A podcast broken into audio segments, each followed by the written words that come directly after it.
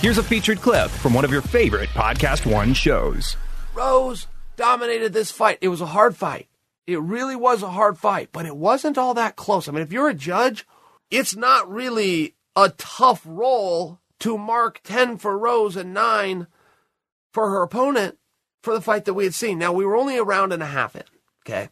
But Rose is doing a really great job.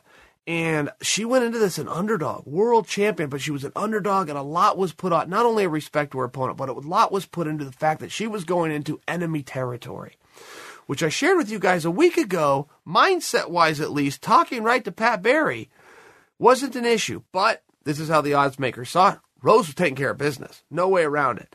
Eventually, she goes for an armbar. She gets picked up, Rampage Jackson style, slammed on her head. Gets She's out. Rose loses consciousness. They stop the fight. We got a new champion.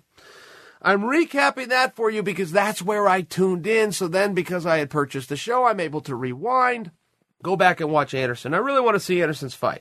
Anderson, much like Rose, was doing a great job. I won't go as far as to tell you if the fight was stopped right there that the judges would have clearly given it to Anderson. Now, I don't know about that. I don't know if they would have given it to him at all. It was back and forth. It was close. It was competitive. It was a good fight. Wanted to see more of it. Ultimately, Anderson took an inside leg kick, went down. The referee, the second that kick landed, stepped in and waved the fight off. Referee's a genius because Anderson never got up. If I'm reffing a fight, particularly Anderson, who I've watched him fight and I know, I'm just not stopping the fight because he gets kicked in the leg. I'm just not, particularly an inside leg kick. That referee heard something or saw something that the rest of us did not because he called this one perfectly.